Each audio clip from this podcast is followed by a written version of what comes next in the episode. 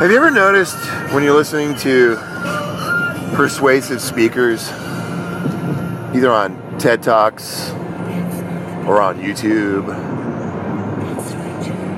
or on nightly television?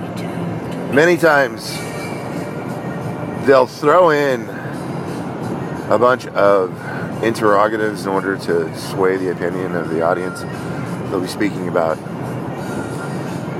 cell division and molecular biology, and they'll say things like, well, the human condition is such that it's linked to the synapses within the, the structure of the human brain. So I know as a scientist that if I continue to research, I can make breakthroughs with regard to this field, right? Right? And so I also know that given what I know about DNA and the study of, of matter itself, that with the development of nanotechnologies, we can make further progress, right? Right? Just once, I wish I was in the audience. And I'd be like, wrong. And I'm sure they'd probably be flustered at first. And they just let it go and keep talking. And that wouldn't stop them. They'd be like, well, and so this is how we proceed, and we, we, we continue in the name of progress. We, we continue on our journey, right? And then the next time, even louder, wrong.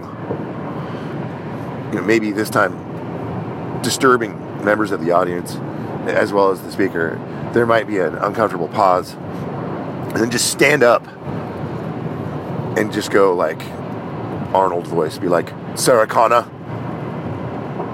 your clothes. Give me your clothes. Fuck you, asshole.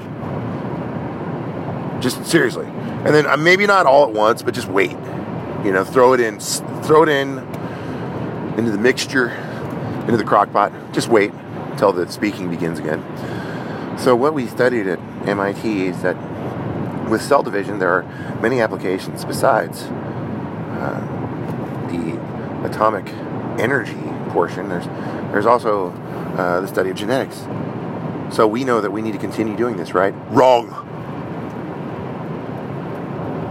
Come on, stop bullshitting me. Come on, just literally, and then at that point, come on.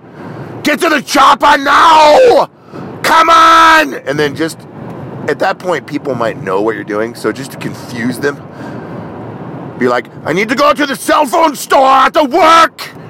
I've had enough of this Verizon bullshit! Jamie! Come on! Come on, Jamie! And then just sit down.